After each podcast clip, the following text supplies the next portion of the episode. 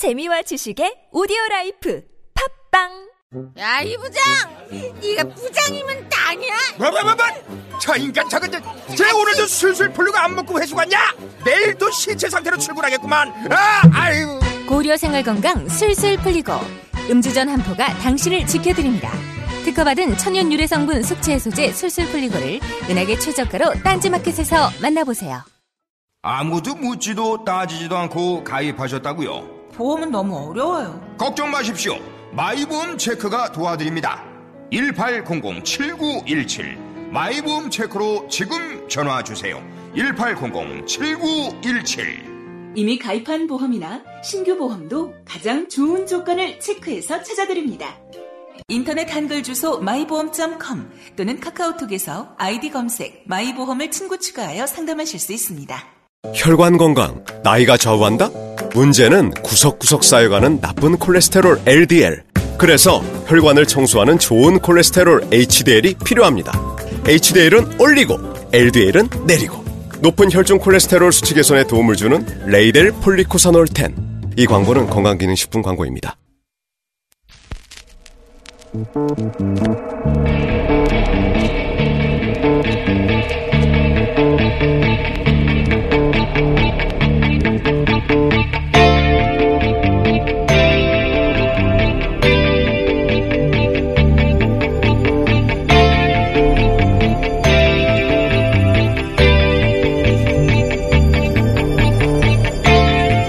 안녕하세요. 김어준입니다. 픽업 트럭 관세 20년 연장, 거대 시장 잃어버린 한국. 어제자 TV조선의 FTA 철강 관세 타결에 대한 보도 제목입니다. 이번 타결로 픽업 트럭 부분은 미국이라는 시장을 잃게 됐다. 그런 내용이죠. 반만 맞는 말입니다. 픽업 트럭은 가장 미국적인 차로 미국에선 한 해 280만 대가 팔린다고 합니다. 큰 시장이 맞는 거죠. 그런데 자동차 교육에서 미국은 한국에게 큰 적자를 보고 있지만 픽업 트럭만은 예외입니다. 우리 수출 물량이 전혀 없습니다. 일본 브랜드도 힘을 못 쓰는 시장인데요. 관세 장벽이 높아 외국 브랜드들도 다들 미국 현재 생산합니다. 물론 우리 브랜드가 열심히 시장 공략을 하다 보면 언젠가 우리 픽업 트럭이 미국 시장을 지배할 날이 올지도 모릅니다. 하지만 시장을 잃기 위해선 먼저 우리가 그 시장을 가진 적이 있었어야 하는데 그런 시장을 우린 가진 적이 아예 없습니다. 그러니까 이 보도 제목은 거대 시장을 잃은 한국이 아니라 픽업 트럭 시장 장벽을 넘어서자면 현지 공장 생산 체제로 가야 이렇게 해야 나머지 반이 맞는 거죠. 이상 김호준의 빨간 펜이었습니다.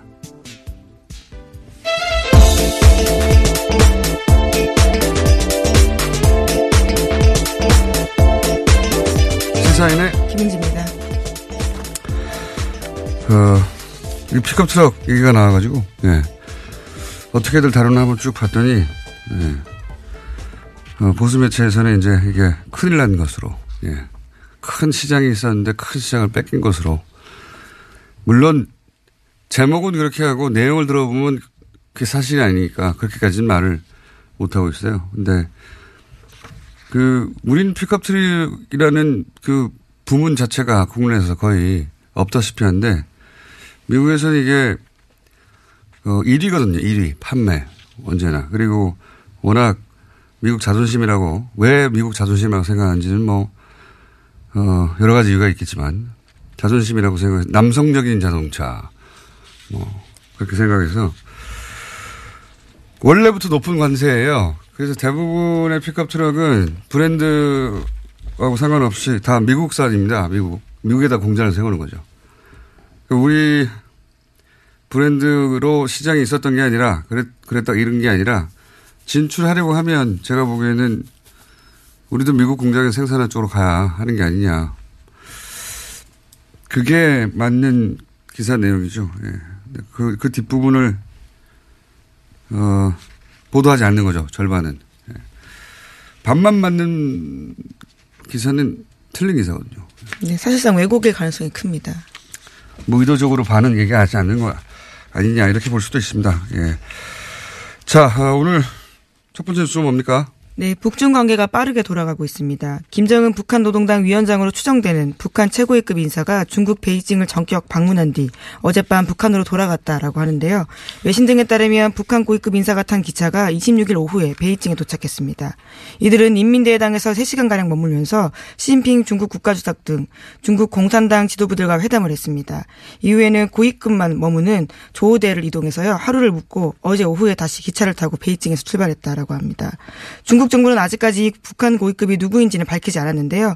블룸버그 통신 등 외신과 국내 매체 일부가요. 북한 고위급 인사는 김정은 위원장으로 확인됐다라고 보도하고 있습니다. 이 보도는 참, 그, 김정은이다, 김여정이다, 말들이 많아요. 모두가 다 추정이긴 합니다, 현재. 그러니까 뭐, 중국 으로부터 들었다, 뭐, 국내 어떻게 확인했다 등등등. 네, 각종 소식통이 인용되고 있는데요. 외신까지 뛰어든 취재 경쟁입니다. 네, 그 소식통 역시 김정은을 내가 만났다고 말하는 사람은 없는 것으로 지금까지. 근데 이제, 어, 김정은이 아니면 이렇게 하겠느냐라는 식의 추론이거든요. 예. 미국 블루, 미국 통신들은 처음에는 블룸, 블룸버그 통신은 김정은이라고 단정적으로 보도했죠. 예. 네, 블룸버그가 가장 먼저 그렇게 보도를 하면서요. 다른 언론들이 따라가기 시작했습니다.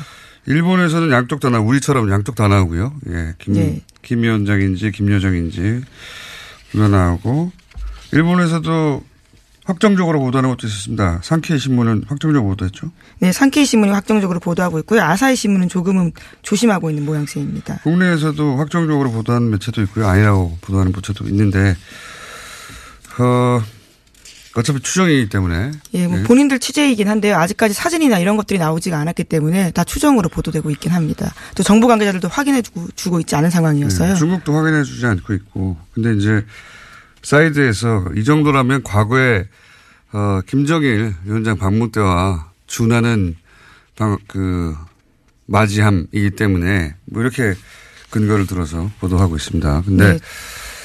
또 있나요? 예, 특히 홍콩 언론인 명보가요. 그와 관련해서 굉장히 구체적인 회담 정황을 보도하면서 네. 전 세계 언론이 좀 그쪽으로 깊숙하게 기울어진 게 있습니다. 홍콩은 우리보다는 더 잘 알겠네요. 예. 청와대는 알고 있겠죠. 아마도. 네, 하지만 그와 관련해서는 확인해 준 바는 없고요. 네. 지금 베이징에서 벌어지는 상황과 관련해서 모든 가능성을 염두에 두고 상황을 예의주시하고 있다라고 밝히고 있습니다. 어, 만약에 뭐 여전히 확인되지 않았지만 어제는 김여정의 가능성에 대해서 얘기했는데 만약에 김정일 위원장이 직접 갔다 하면 더 극적인 상황이죠, 사실은. 저는 이건 중국과 북한의 이해가 맞아떨어진 거라고 보는데, 어, 북한의, 중국의 입장에서 보기에는 북한이 친미 국가가 될 수도 있는 거거든요. 예. 그 전까지 북한하고 소원했고. 그래서 그 북미 관계가 진척되는데 중국 입장이 반영되지 않고 진척되면 안 된다. 이런, 어, 중국의 우려가 있었겠죠. 예. 네, 소위 차이나 패싱 논란이 있을 수도 있다라는 걱정이 있었다고 하는데요. 네. 만약에 김정은 위원장이 맞다면 북한 최도 지도자의 방중은 7년 만입니다. 그리고 김정은 위원장의 첫 해외 방문이자 정상 간 회담이기도 하고요. 그리고 이제 북한 입장에서도, 예, 어, 그 미국만 있는 게 아니다. 예, 중국과의 관계도 정, 그 전까지는 중국이 그리고 실제로도 중국도 그렇게 말했고 실제로도, 어, 중국과 북한의 관계는 대단히 불편한 관계, 말 안 듣고 화내고 뭐 그런 관계로만 보도가 되다가 일거에 이제 중국의 우려로도 씻어주고 북한 입장에서도 어, 미국에게 우리는 중국과의 관계도 돈독하다. 예. 그 북한이 외교를 참 현재 상황에서 매우 영리하게 하는 것 같습니다. 예. 김여정이든 김정은이든 중요한 건 그런 이해가 맞아떨어진 게 아니겠는가. 예. 네, 현재 중국은 또 보도 통제를 하고 있어서 관련된 동영상이 나돌다가 다 삭제되기도 하고 또 보도를 일절 금지한다는 통보가 있다고 합니다. 이게 이제 미국을 자극하기는 원치 않는 거죠. 또 여러 가지 이야기가 나와서 워낙 예민한 상황이니까요. 예. 우리 나라도 그렇고 예. 트럼프 본인도 사실은 어디 행사에 가서 북한에 대한 야유가 나오면 본인이 자제시키잖아요. 네, 그런 바가 있죠. 이번 기회를 모두가 다 살리고 싶은 마음은 똑같습니다. 근데 이제 자신들의 이해를 얼마나 관철시키면서 어, 하느냐 이것만 남은 거겠죠. 네, 그래서 미국 백악관도 신중한 입장을 보이고 있는데요. 라지샤 백악관 부대변인은 관련해서 정례 브리핑을 하면서 그 보도들을 확인할 수 없다라면서 보도들이 사실인지 아닌지는 알지 못한다라고 밝혔습니다. 그러니까요. 예, 모두들 조심스럽습니다. 예. 어, 조금이라도 틀어지면 너무 많은 나라들이 동시에 연결돼 있고 예, 각 나라들은 다 자기 자존심이 있기 때문에 어, 공, 그, 각 나라 국내에서 굴욕적이라고 하든가 때려치라고 그런 소리가 나오면 큰일 나거든요, 사실. 자. 그리고 제일 예 마음 급한 건 일본이라고요. 네, 대개가 평가하고 있습니다. 그렇죠. 일본은 우리하고 대화할 때도 패싱되고 미국하고 대화도 패싱되고 지금 중국하고도 패싱이 돼서 아베가 고립되고 있는 상황이에요, 사실은. 아무리 부인하려고 해도. 네. 네, 그래서 어제 고도다, 고노다로 일본 외무장관이 공식적으로 이렇게 밝혔는데요. 북중 관계 진전에 대해서는 중국으로부터 설명을 제대로 듣고 싶다라고 했습니다. 그러니까 계속, 예. 우리 정부로부터 설명을 듣고 싶어 했고, 예. 미국에 대해서도 불만이 있고, 어, 중국에 대해서도 전혀 통보를 받지 못한 거죠. 예. 일본 아베 정권은 사실 굉장히 곤혹스러운 상황이 연속으로 터지고 있습니다. 예, 국내적으로 지금 굉장히 위기에 몰려 있다라고 볼 수 있습니다. 일본은 사실 뒤로 후퇴할 곳이 없는 나라잖아요. 예. 그, 그래서 대륙에서 일본으로 진출하는 것에 대한 두려움이 그 근본적인 공포가 계속 있었던 뒤는 아무것도 없으니까 갈 곳이. 그걸 이제 이 뒤편에서 막아주는 게 미국이라고 생각해갖고 미국도 어 태평양을 건너오는 세력을 막는 마지노선이 일본이라고 오래전부터 생각해봐서 태평양 전쟁 이래로 예. 미국과 일본의 이해가 일치해서 사실은 항상 미국은 우리보다 일본을 더, 예, 이 방위에 있어서는 중요하게 생각했고, 우리는 인정을 안 하고 잘 보도를 안 했을 뿐, 실제로 미국은 언제나 일본을 더 위에 두고, 예, 동아시아 전략을 세워왔어요. 예. 그래서 항상 일본이 더 중요하다. 일본도 그걸 알고 있고 미국도 그걸 알고 있고 양자 모두 인정해 왔는데 그게 처음으로 무너진 겁니다, 이게. 네, 이번에 안보 경제 모두 굉장히 위기인 상황인 건데요. 대내외적으로. 근데 이제 평상시라면 기쁜 소식인데 어, 아까도 얘기했지만 관계국들이 혼돈이 있으면 안 되고 안정적으로 4월 5월까지는 가야 되기 때문에 어, 아무래도 좀 덜 흔들렸으면 좋겠다. 하는 생각까지. 왜 트럼프가 진짜 이상한 대통령이지만 4, 5월까지는 예. 잘 갔으면 좋겠다는 마음이 있잖아요. 예. 네, 또 지지율도 올라가고 있다는 소식들이 있습니다.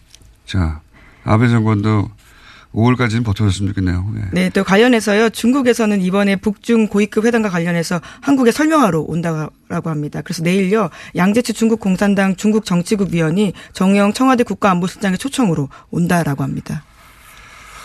자, 어, 다음 수는요. 네, 검찰이 영포 빌딩에서 불법 자금으로 사용된 것으로 의심되는 출금 전표 수백 장을 추가로 확보했다고요. JTBC가 어제 전했습니다. 이 시점은 2007년 대선을 전후한 때인데요. 2006년부터 2008년 초까지입니다. 전표들에는 이명박 전 대통령 부부의 교통비부터 시작해서 언론과 종교계 등 각계각층에 돈을 걷는 내역까지 모두 적혀 있다라고 합니다. 예를 들어서 종교계 인사에게 추석 선물 보냈다. 고려대 교우에게 추석 선물 보냈다. 심지어 서울 종로경찰서 정보과 형사 등에게 돈을 보냈다라면서요. 총 3,700만 원 가량이 사용했다라고 합니다. 음, 이게 참 아이러니입니다. 이명박 전 대통령이 대통령까지 되고 그리고도 퇴임하고도 오랫동안 그 살아남을 수 있었던 게 아무도 믿지 않고 어 모두를 의심하며 그렇게 관리해왔기 때문이거든요. 근데 그렇게 관리했기 때문에 돈을 관리하는 사람들도 기록을 반드시 남겼어야 했던 거예요. 예, 그때. 전표죠. 예. 예. 그래서 본인이 믿지 만약에 이걸 그 중간에 자금 관리자들의 보고를 그냥 믿었다면 기록을 남길 필요가 없었겠죠. 기록을 남길 필요가 없었다면 지금은 이렇게 오래된 것도 10년 지난 것도 남아있지 않았겠죠. 예. 어차피 불법 자금 관리인데 그걸 뭐 기록을 남기면서까지 합니까. 근데 믿질 못하니까 자료를 계속 남기고 있었고 언제 물어볼지 몰라서. 그 불신이 거꾸로 다시 자기를, 자기를 살렸던 불신이 모두에 대한 불신이 이번에는 자기를 잡는 데 결정적 역할을 한 아이러니입니다. 예. 어쨌든 그런 전표도 왕창 나왔다. 이런 얘기고요. 자, 다음 순요. 네, 최순실 씨가 구치소에서 회고록을 쓰고 있다라고 합니다. 제목은 나는 누구인가로 잠정 결론 내렸다고 동아일보가 전하고 있습니다. 회고록은 진행 중인 재판에 불리한 영향을 받지 않기 위해서 3심 최종 판결이 나온 뒤 출간할 예정이라고 하는데요. 이것은 모두 최 씨의 변호인인 이경재 변호사를 인용해서 보도하고 있습니다. 회고록이요? 네. 뭐, 거기 있을 시간이 기니까요. 네, 사람 인생과 재판 과정을 담담하게 기록하자는 취지로 이 같은 회고록 제목을 정했다라고 하는데요. 재판에 출석하는 날 빼고는 거의 글을 쓰고 있다라고 합니다. 물론 뭐, 기억은 본인 위주로 재구성되는 게 꼭 최순실 씨 여서가 아니라 뭐 사람은 다 그렇죠. 자기 중심으로 기억을 재구성할 수밖에 없고 불리한 거는 기억이 안 나기도 해요. 실제 새까맣게 유양하면 뭐 기억나기도 하고 네, 그래서 제목이 나는 누구인가라고 스스로에게 묻고 있는 것 같은데요. 음, 감정을 다스리고 인생을 돌아볼 기회를 갖게 됐다라면서 이경재 변호사의 권유를 받아들였다라고 합니다.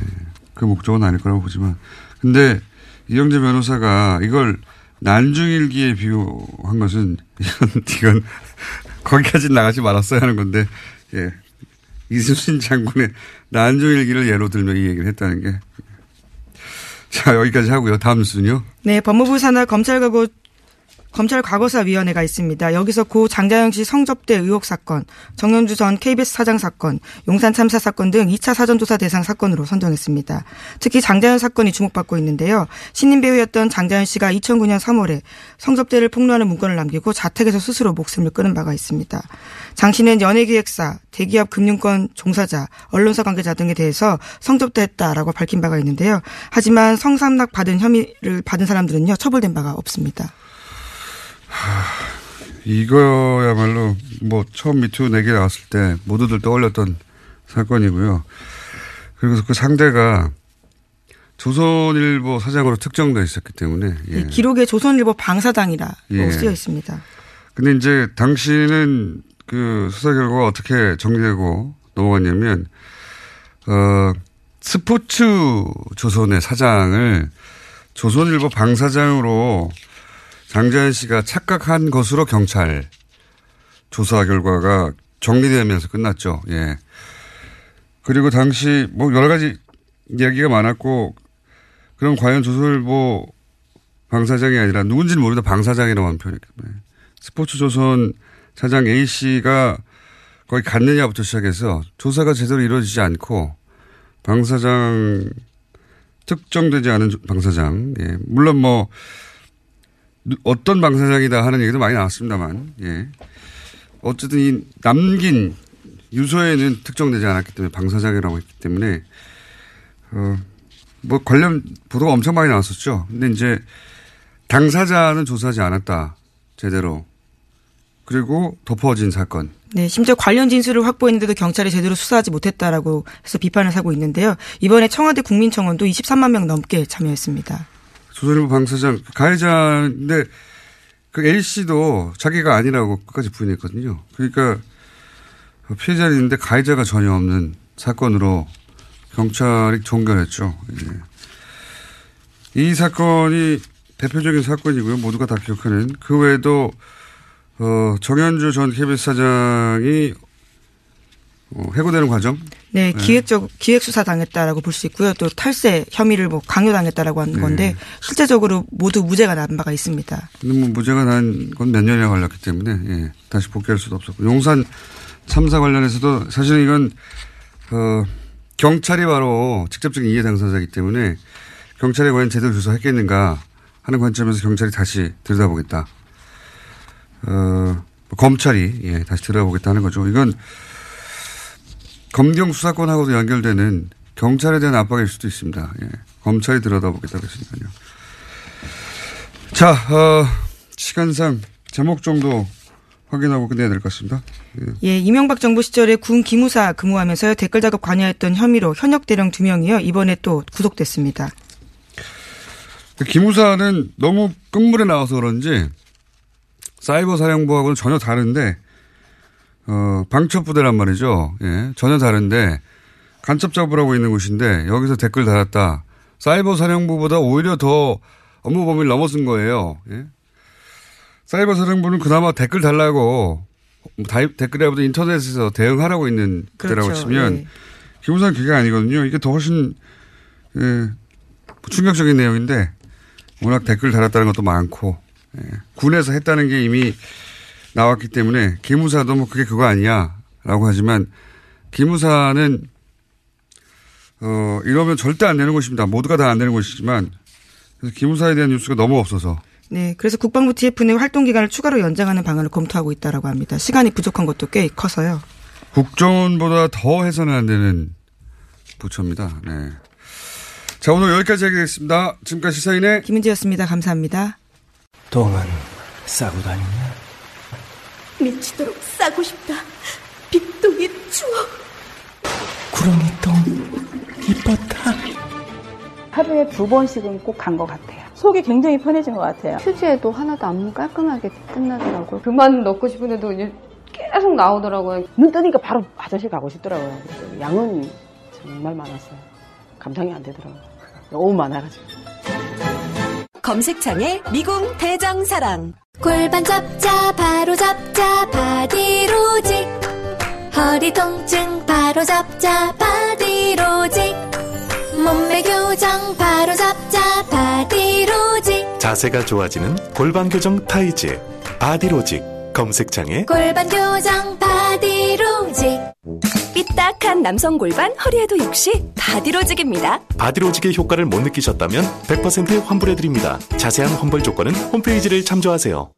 이거 차량용 핸드폰 거치대야? 응, 조인트라고 투힘에서 새로 나왔는데 얼마나 편한지 몰라. 동생은 인터넷 강의 볼 때 태블릿 거치대로 쓰고 우리 엄마는 요리할 때 레시피 보는 용도로 쓰기도 해. 조인트라고? 응, 우리 아빠는 골프 스윙 연습할 때도 셀카 거치대로 쓰시던걸? 그러면 나도 헬스 할 때 셀카 거치대로 쓸 수 있겠네. one, two, three 할 때 투, 힘 세다 할 때 힘, 투, 힘. 네이버에 투 힘을 검색해 보세요. 선이 꼬인 적 있어요? No, 무선인데요. 배터리가 빨리 닳지 않나요? No, 만땅이에요. 통화음질은 어떤가요? B, 크게 잘 들려요. No, B.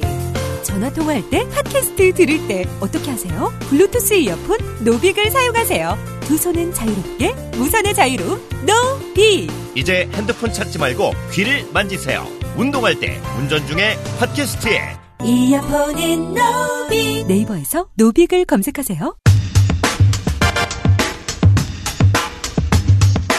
대통령 개헌안이 발의됐죠. 예, 이제 국회가 답할 차례인데 국회 헌정특위 여야 간사 직접 모셨습니다. 민주당의 이인영 의원 나오셨습니다. 안녕하십니까? 네, 안녕하십니까? 예, 오랜만에 황영철 의원 나오셨습니다. 네, 반갑습니다. 자유한국당에. 어, 저희 그 스튜디오에서의 룰은 원래 이제 무규칙인데. 예. 상대방이 말할 때도 그냥 예. 가차없이 들어와서 그래서 예. 어, 채널을 분리해서 따로 들어야 돼요, 나중에. 네. 굉장히 무질선. 네, 굉장히 무질서한 방송이죠. 방송이들 진짜. 항상 그래왔는데 오늘은 그래서는 도저히 이해 안 갈 수도 있는 복잡한 내용이라 예. 네. 일단 한 분의 한 분 한 분씩만 발음하되 상대 이야기를 듣다, 듣다 도저히 참을 수 없을 경우에 한해서만 잠시 예. 최대한의 인내심으로 그렇죠. 인내를 넘어설 경우에만 네. 뉴스공장 그 창사 이래 최초로 질서 있는 토론을 한번 해보겠습니다. 그게 잘 안 되더라고요. 중간까지는 하다가 다들 인내심 무너지던데. 아, 그렇습니까? 자, 어, 무너지셔도 상관없습니다. 예. 무너지기 바라시는 거 아니에요? 제가 말려도 안 되더라고요. 예. 자, 우선, 어, 이거부터 해야 될 것 같아요. 대통령 발의 자체를 반대하기 때문에, 그죠? 네. 대통령. 반대, 이제 발의가 됐으니까 왜 반대하는지 자유한국당 입장을 좀 설명해 주십시오. 거기서부터 시작하죠. 어, 대통령이 헌법 개정을 발의하면서 이제 네 가지 얘기를 하셨어요. 네. 이제 촛불 민심의 헌법적 구현, 뭐 세금 전략, 대선 지방선거 동시 실시를 통한 국정 재정비, 뭐 대통령 권한 분산 이게 네. 주요 이유로 내세우셨거든요. 네. 이 중에 딱 한 가지만 맞는 것 같아요. 세금 전략. 그래요? 동시 선거를 하면은 두 번 한 번에 어, 선거를 또 투표를 또 하지 않아도 되니까 네. 세금 전략 되는 거 맞습니다. 네. 근데 과연 이게 촛불 민심이 핵심이 무엇, 무엇이었을까를 생각해 보면 네. 결국 어 제왕적 대통령에 의한 국정농단이 더 이상 있어서는 안 된다라는 것 촛불 민심의 핵심이었다고 보고 있거든요. 그러면 제왕적 대통령제를 바꿔내기 위한 진심이 이 헌법 개정안에 담겨 있었어야 되는데 음. 그렇지 않다고 보고 있고요. 대선 지방선거 동시 실시를 위한 것이라는데 그럼 6.13 지방선거 때 해야만이 어, 동시선거가 되는 건 아닙니다. 연내 처리하면은 충분히 동시선거는 어, 이루어질 수 있는 부분인데 이건 시점을 굳이 6.13으로 못 박아야 될 이유가 전혀 없는 것이다. 라는 말씀을 드리겠고요. 앞서서 얘기했듯이 대통령 권한 분산이 이- 이번 헌법 개정안에 담겨 있느냐를 곰곰이 살펴보면 분산이 담겨 있는 것이 아니라 오히려 대통령 권한 강화가 담겨져 있다. 그러니까 지금의 이 5년 단임제가 어, 대통령 권한이 분산되지 않은 채 분권되지 않은 채 8년으로 늘어나는 오히려 대통령 권한 강화가 되는 헌법 개정안이다 이렇게 생각하고 있습니다. 자 이제 반론하시죠 바로. 네. 우선 그 대통령 권한 분산이 별로 없다 이 얘기에 대해서 제가 얼마 전에 그 굉장히 많은 문자를 받았는데요. 이렇게 잘하는 대통령의 권한을 그렇게 어 국회로 다 옮겨가면 되냐. 국회 믿을 수 없는데 왜 국회로 다 옮겨가려고 하냐. 이뭐 이런 그 얘기도 굉장히 많이 받았어요. 이 개헌이 발의되면 근데 다음 대통령부터 적용되니까 네. 설사 이번 대통령이 잘한다 하더라도 예. 네. 아, 그런 정도로 대통령의 권한은 굉장히 어, 마- 많은 부분에서 분산되었다. 이- 뭐 이런 평가죠. 예. 그다음에 국민의 기본권을 강화하고 지방 분권을 어, 또 신장하고 확장하고 뭐 이런 것들은 어, 촛불 광장에 나왔던 사람들이라면 다 아는 어, 촛불의 열망이었죠. 그래서 촛불 개헌이 맞죠. 그래서 어, 나라다운 나라 만들어라. 새로운 대한민국의 문을 열어라. 아, 이런 그 시대의 명령에 대통령께서 충분히 부응하셨다고 생각합니다. 어, 하나 더 하면 그 지방 선거하고 대통령 선거의 주기를 일치시켜서 어, 뭐 그것으로부터 뭐 세금 절약에 어 이런 장점이 있다 뭐 이런 건 인정하신 건데 그건 10월 달에 해도 된다 이렇게 말씀하시잖아요. 근데 오히려 많은 사람들은 6월에 한다는 약속도 어겼는데 10월에 한다는 약속은 뭘로 믿냐 뭐 이런 그 반론도 굉장히 많이 있습니다. 그래서 저는 반대를 위한 반대에 아, 이것으로 어, 묻지마 반대 이런 것으로 일관하는 얘기에 아, 불과하다 이렇게 생각합니다. 자 6월과 10월의 차이는 뭡니까? 왜 6월은 안 되고 10월은 되는 거죠? 그, 그 어쨌든 민, 더불어민주당에서는 이번 지방선거와 같이 치르는 두 가지 요인을 주장하고 있다고 봐요. 한 가지는 뭐 이제 비용의 비용의 절약. 문제가 있고요. 그게 표면적이고 다른 이유가 있다? 예. 예. 그리고 이 개헌이라는 것이 결국은 여야 합의가 이루어지거나 아니면 대통령의 발의안이 국민적 찬성을 음, 많이 받는 상황이면은 어쨌든 그 표가 또 더불어민주당에 갈 수 있을 거다라는 그런 생각을 어, 가지고 있다고 봐요. 지방선거 예, 근데 저는 그건? 별로 중요한 문제가 아니라고 봐요. 그래요?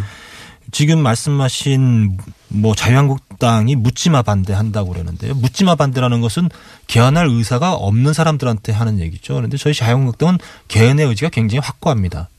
결국은 어떤 개헌을 하느냐 또 적절한 시기에 충분한 논의를 통해서 합의가 이루어진 개헌을 하느냐에 저희들은 초점을 맞추고 있기 때문에 그러니까 저희가 무슨 이거를 그 먹튀하려는 것처럼 말씀하시면 굉장히 잘못된 말씀이라고 오히려 저희들은 더불어민주당과 대통령이 이거 개헌한 여야 합의도 거치지 않은 그리고 제 정파의 뜻을 담지 않은 특정 정파와 대통령의 생각만을 담은 개헌안을 불쑥 던지고 나서 니네들 이거 받- 받지 못할 것이고 반대할 것이다. 이것에 대한 책임을 오히려 자유한국당에게 씌우려고 하는, 하는 것 아니냐. 이런 저희들은 의구심을 오히려 갖는 것이거든요. 그러니까 이런 부분들을 좀, 좀 우리가 이런 벽을 좀 무너뜨리고 좋은 헌법을 만들기 위한 그런 인식 속에서 출발을 해야 되겠죠. 근데 제가 아는 상식으로는 약속을 지키는 사람한테는 정략이 없어요. 약속을 어기려고 하는 사람들이 생각이 많아지고 복잡해서 정략이 생기는 거거든요. 6월 지방선거 때 동시 개헌하겠다는 약속, 그 모두가 다 했던 거 아닌가요?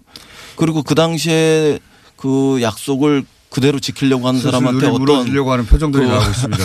거기에 정략이 있는 것처럼 그거는 뭐, 뭐 네. 정직하지 않다고 생각합니다. 저는 그리고 6월 뭐- 지방선거 때 동시 개헌하겠다. 네. 이 약속은 무- 문재인 대통령께서 어, 네. 아주 장기적인 그 책략으로 제안한 음. 게 아니에요. 이거는 그 당시 안철수 대표가 먼저 제안해가지고 예. 어, 문재인 대통령께서도 받았을 뿐만 아니라 모든 정당의 그 대선 후보들이 그래 6월 지방선거 때 동시 개헌하자 이렇게 예- 약속을 했던 거거든요. 저는 그걸 뭐 선우를 바꿔가지고 우리가 무슨 책략을 써가지고 거기에 자유한국당을 끌어들이려고 하는 것처럼 이렇게 얘기하면 어폐가 있다고 아니 보죠. 저는 뭐 책략이라고 보지는 않아요. 네. 저기 문재인 대통령이 약속을 지키려고 개헌안을 발의한 내용에 대해서는 저는 충분히 그 인정해야 된다고 생각해요. 예. 예, 예. 그러니까 적어도 대통령께서는 6.13 지방선거 때 함께 치르는 것에 대해서 큰 부담을 느끼지 않고 있다고 보고 있고요.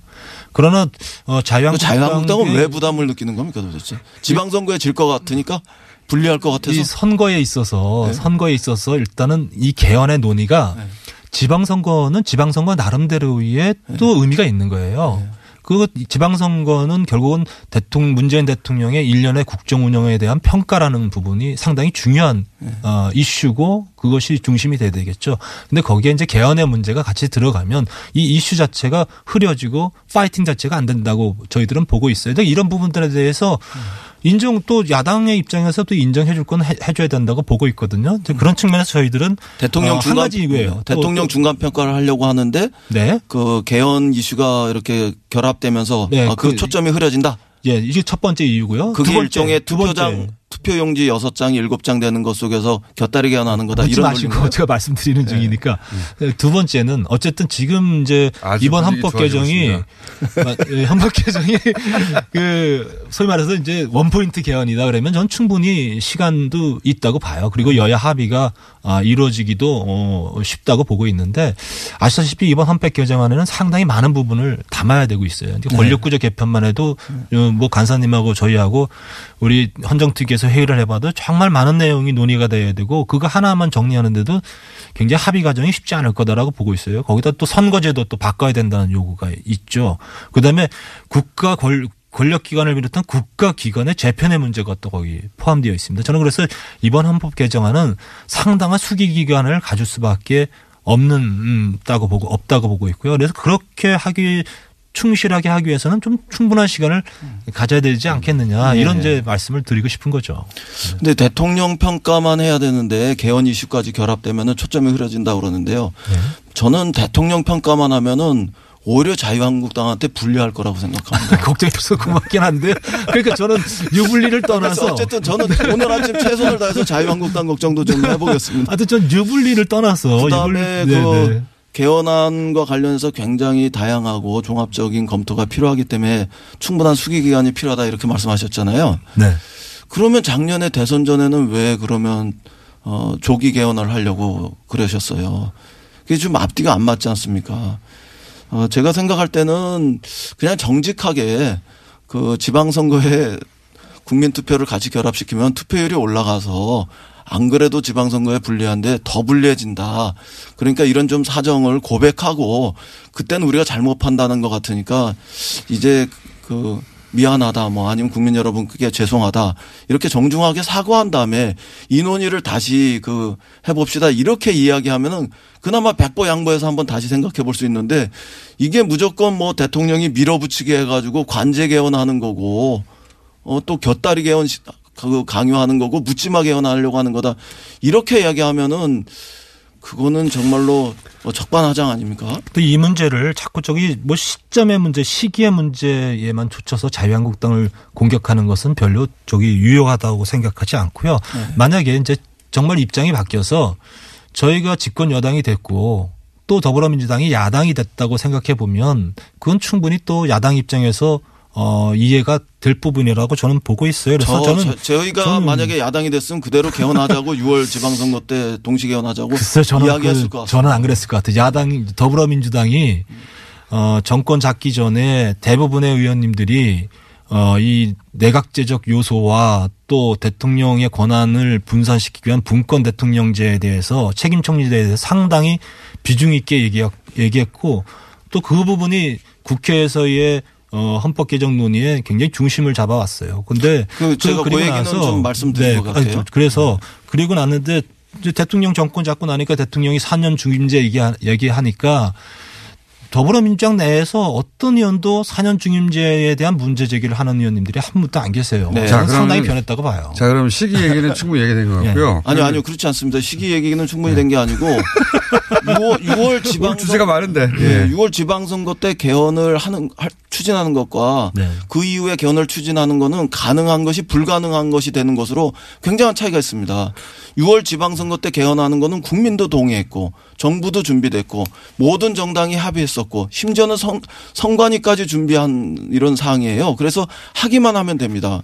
근데 6월 지방선거 이후에 개헌을 다시 추진해 보면은 실제로 정직하게 이야기해야 됩니다. 6월 지방선거 끝나고 만약에 자유한국당이 대패하면 지도부 정비하고 당 체제 다시 정비할 텐데 그 그렇게 되면 누가 개헌에 대해서 개헌의 진로에 대해서 책임 있게 어, 결정하고 임할 수 있겠습니까? 그러면 다시 시작하는 겁니다. 결과적으로 그렇게 되면 실제로 제가 지난해 개헌특위부터 지금까지 자유한국당의 간사분이 네 분이나 바뀌면서 제가 협상하는데 얼마나 힘든지 아십니까?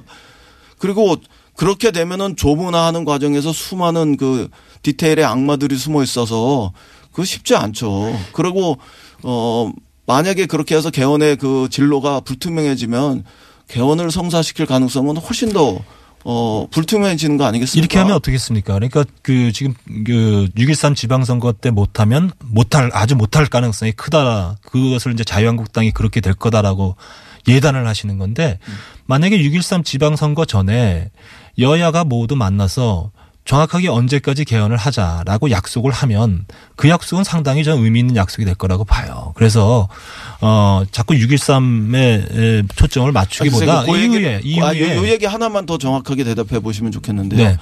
대통령 선거 때 했던 찰통 같은 약속을 지금 네. 어겼잖아요. 대통령이 안 되셨잖아요. 대통령이 그렇죠. 대통령이 안 되셨으니까. 지키잖아요. 대통령한테 예. 대통령이 6월 되면 지키겠다는 약속을 했던 것이고 6월 지방선 아, 그런 그런 엉터리 약속이 어디 있습니까? 아니, 엉터리가 아니에요. 그러면- 우리 초등학생들이 이 뉴스 공장 듣고 있는데 그 아, 그, 그게 아니에요. 정말. 대통령이 안 돼서 못 지킨다고 저는, 이렇게 저는 그 말씀드 솔직히 말씀드리고 싶은 게 문재인 대통령도 대통령 안 되셨으면 아마 저 이 약속 이렇게 네. 지키셨을 예. 겁니다, 그거. 근데 그거는 그렇게 안 됐, 됐으니까 자, 입장이 자, 바뀌었으니까. 알겠습니다. 시기 얘기는. 너무 몰아붙여서 그렇게 할 얘기는 아니라고 봐요. 그러니까 네. 저 한마디만 하면 네. 한마디 그만하시지 너무 많이 하셨고 어, 지- 그 주제가 많습니다. 개헌을 네, 분명히 네. 할수 있는 시간에 가장 높은 시간에 하- 하는 것을 뒤로 제껴놓고 네. 하기 어려운 불투명한 시간에 할 수 있다 이렇게 이야기하는 9월 10월이면 불투명한 건 아니잖아요. 그러니까 저는 약속을 하자 이거예요. 언제까지 이제 정 우리가 이, 이 좋은 저 그러니까 약속을 투- 하자. 못 예. 믿겠다. 예. 예전에 한 것도 못 믿는데 뭘 또 미루냐 이런 얘기가 끊임없이 반복될 테니까 그 네. 국회에서 싸우시고요. 알겠어요. 저희 또 알고 싶은 것은 네. 어, 큰 쟁점이 이제 촛불을 어떻게 해석하느냐. 네. 대통령 제왕적 대통령이기 때문에 소위 이제 분권형 뭐라 부르든 간에 이원 집정자로 보든 여러 가지 이름을 불렸지만 대통령 제 이제 일정 정도 내각제적인 요소 총리를 따로 선출해서 내치를 담당해야 하는 그런 요소가 도입돼야 된다라는 쪽이고 네. 아니다 뭐 삼권 분립을 제대로 하는 걸로 충분하다 이런 입장이셨습니까? 네. 우선 어, 대통령 발의안에 나왔으니까 내용이 자유한국당에서는 그걸로 부족하다고 생각하는 이유를 좀 말씀해 주십시오. 아니 저 이인영 의원님 부부가 왜 반대하는지를 먼저 물어봐 주세요. 저는 저 거기에 반대 논리를 펼 테니까. 아 그래요? 네. 알겠습니다. 유리하, 유리합니까? 자 그러면 왜 예 소, 왜 소위 뭐, 뭐 내치 외치는 않는다든가 네. 뭐 이름이 여러 가지로 불리니까 그냥 내치 외치 분리하고 총리가 일정 정도 국정을 국회에서 선출하고 예, 예. 국회에서 선출 국회에서 총리를 선출해서 지금 대통령이 가진 권한 일부를 가져오자 이거 아닙니까? 예. 얼, 얼마큼 가져오냐는 뭐 정해진 게 아니고 아직은 예. 공장장님의 그 명령에 따라서 제품을 충실 생산해야 되니까 네. 우선 내치와 예치가 잘 구분이 되지 않습니다. 그 개성공단 사업은 그 외교 통일 국방이니까 어, 외치라면 또 그 경제 사항이면은 내치고 이런 게 잘 구분이 안 되지 않습니까? FTA는 외교 사안이니까 어 외치고 또 경제 사안이니까 내치고 뭐 이런 게 잘 구분이 되지 않지 않습니까? 그래서 그런 사례가 별로 없습니다, 실제로. 그래서 핀란드 같은 경우도 어 EU에 가입하는 과정에서 어 대통령이 이것을 담당할까? 아니면은 총리가 담당할까? 이러다가 총리가 담당하는 거로 해서 내각제로 이행하는 옮겨가는 그런 허- 개헌을 했거든요, 결국은. 그래서 그, 그런 것이 특히 현대 사회에서는 어, 외치와 내치의 구분이 쉽지 않다. 이런 부분들을 좀 어, 우리가 어, 합리적으로 좀 수용했으면 좋겠고 그 다음에 무엇보다도 국회에서 국무총리를 선출하고 그렇게 선출된 국무총리가 행정부의 수반이 되어서 장관을 임명하면서 조각관을 행사한다. 이거는 100% 내각제입니다. 이 내각제를 가지고 분권형 대통령제라고 포장을 아무리 한들 그건 사실상 내각제인데 그걸 어떻게 수용할 수 있겠습니까?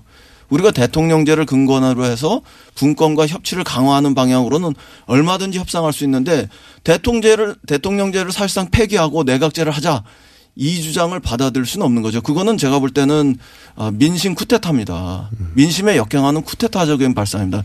이게 무슨 총칼을 동원해서 하는 것만이 쿠데타는 아니거든요.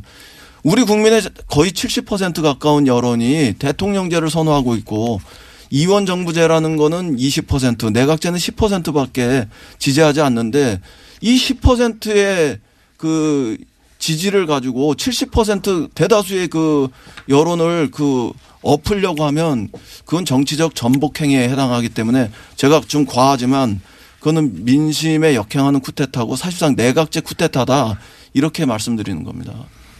일단 첫 번째로 과하시네요, 진짜.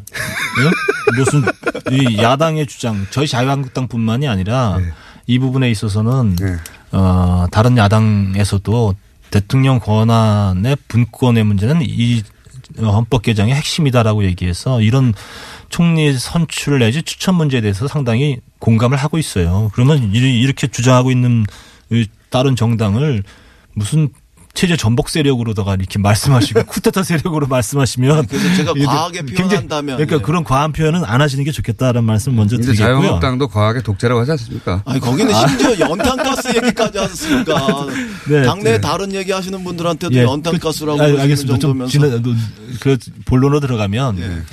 그러면 과연 어, 어떤 방식으로 어, 대통령의 권한을 어, 분산시키느냐가 이제 핵심인데 결국은 그것을 할 수 있는 어, 지위가 총리가 가장 적합하다고 보고 있고 결국 총리가 대통령의 권한을 아, 나눠 어, 갖는 형태가 가장 바람직하다고 보고 있는 거예요. 근데 그것을 무슨 내각제적 요소니라면서 말씀을 하시는데 대한민국을 올바른 정치 체제로 바꾸려면 그런 요소를 또 받아들이면 또 어떻습니까? 이게 뭐 명칭이 내각제고 뭐, 뭐 이원 집정부제고 이래서 반대해서는 안 되는 것 아니겠어요? 저는, 어, 우리나라는 이, 이제 많은 시대적 변화, 정치 문화 또 경제 사회적 변화로 인해서 시대에 맞는 어, 헌법을 만들어야 된다고 보고 있고 그것이 핵심이 이제 분권인 거예요. 분권은 대통령 분권과 지방 분권 두 가지 큰 흐름이 있는데 이것을 헌법에 담아야 되기 때문에 저희들이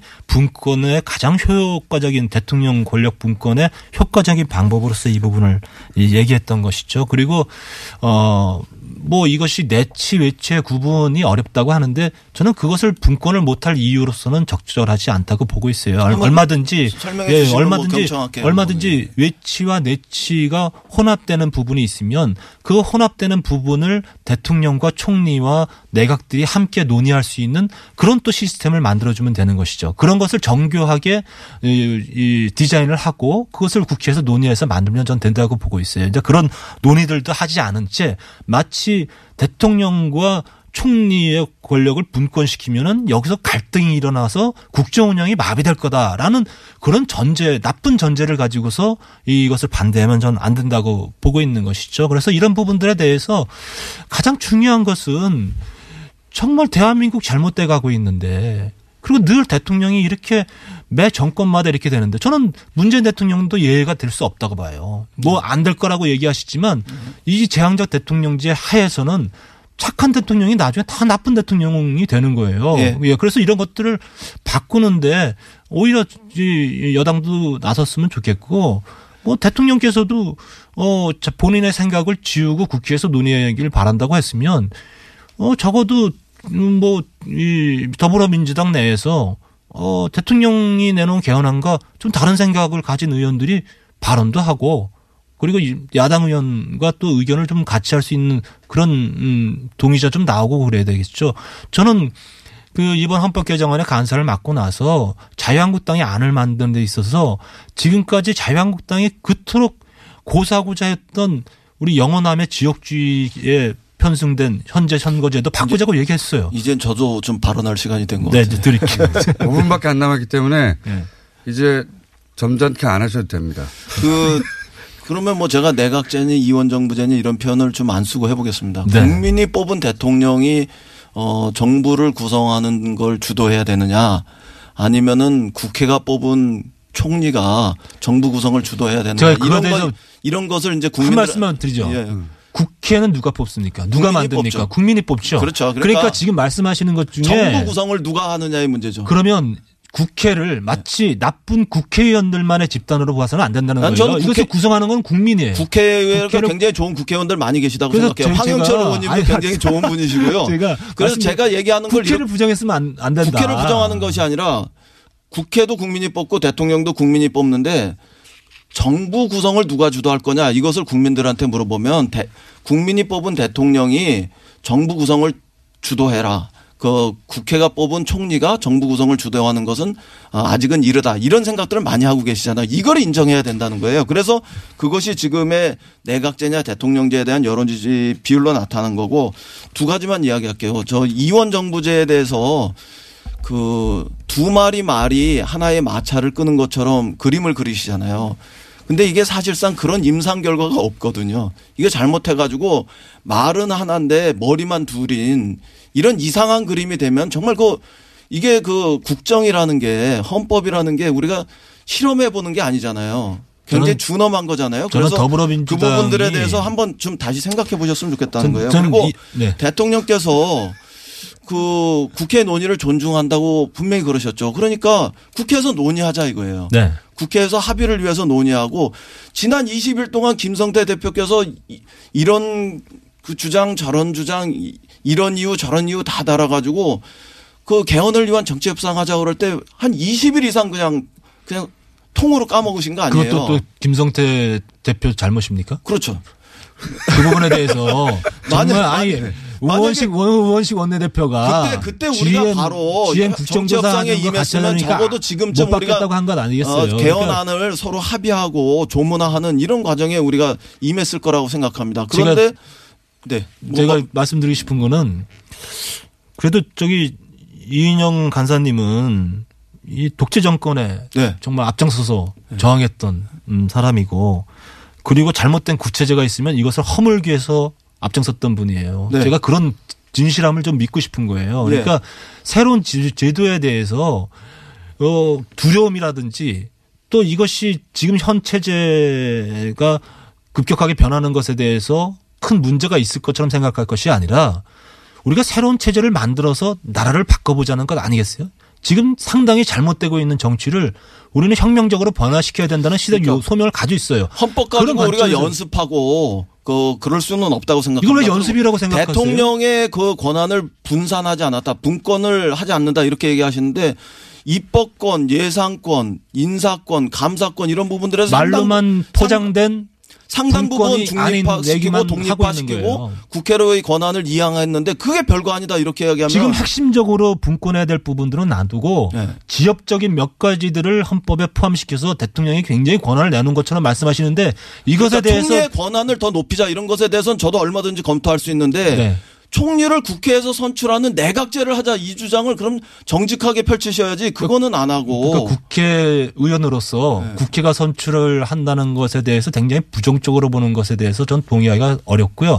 국회의원은 결국 국회 구성은 국민이 합니다. 총선에서 하고요. 총선 민의의 결과를 담아서 그 총선 민의의 결과에 따른 총리를 내세워주는 거예요. 그것은 굉장히 권한에 그 나눌 수도 있고 어떻게 보면 합치된 또이 의견일 수도 황 있어요. 의원님이 그런 말씀하실 때 네. 이게 자칫 저도 국회의원으로서 국회를 자해하는 것 같아서 조심스러웠는데 네. 아무리 국회가 자기 자존심을 가지고 한다 하더라도 국민보다 더 위에 있을 수는 없는 거 아닙니까? 아, 그러면 국민들이. 내 손으로 뽑은 대통령이 직접 정부를 구성하라 이런 것을 70%가 찬성하고 있는데 그 10% 20%가 찬성하는 그 여론조사에 대해서 자꾸 그 인용을 하시는데요. 국무총리가 정부를 구성하는 것이 옳다 이렇게 우리가 국민을 국민들한테- 이기려고 하면 안 된다고 생각해요. 국민들한테 지금 대통령제에 대해서 국민들이 선호하고 있다는 것에 대해서 전 동의해요. 네. 지금까지 해왔던 제도였었으니까. 그런데 이 대통령제가 대통령제가 그대로 유지되면 좋겠느냐. 하면은 국민들 동의하시겠어요?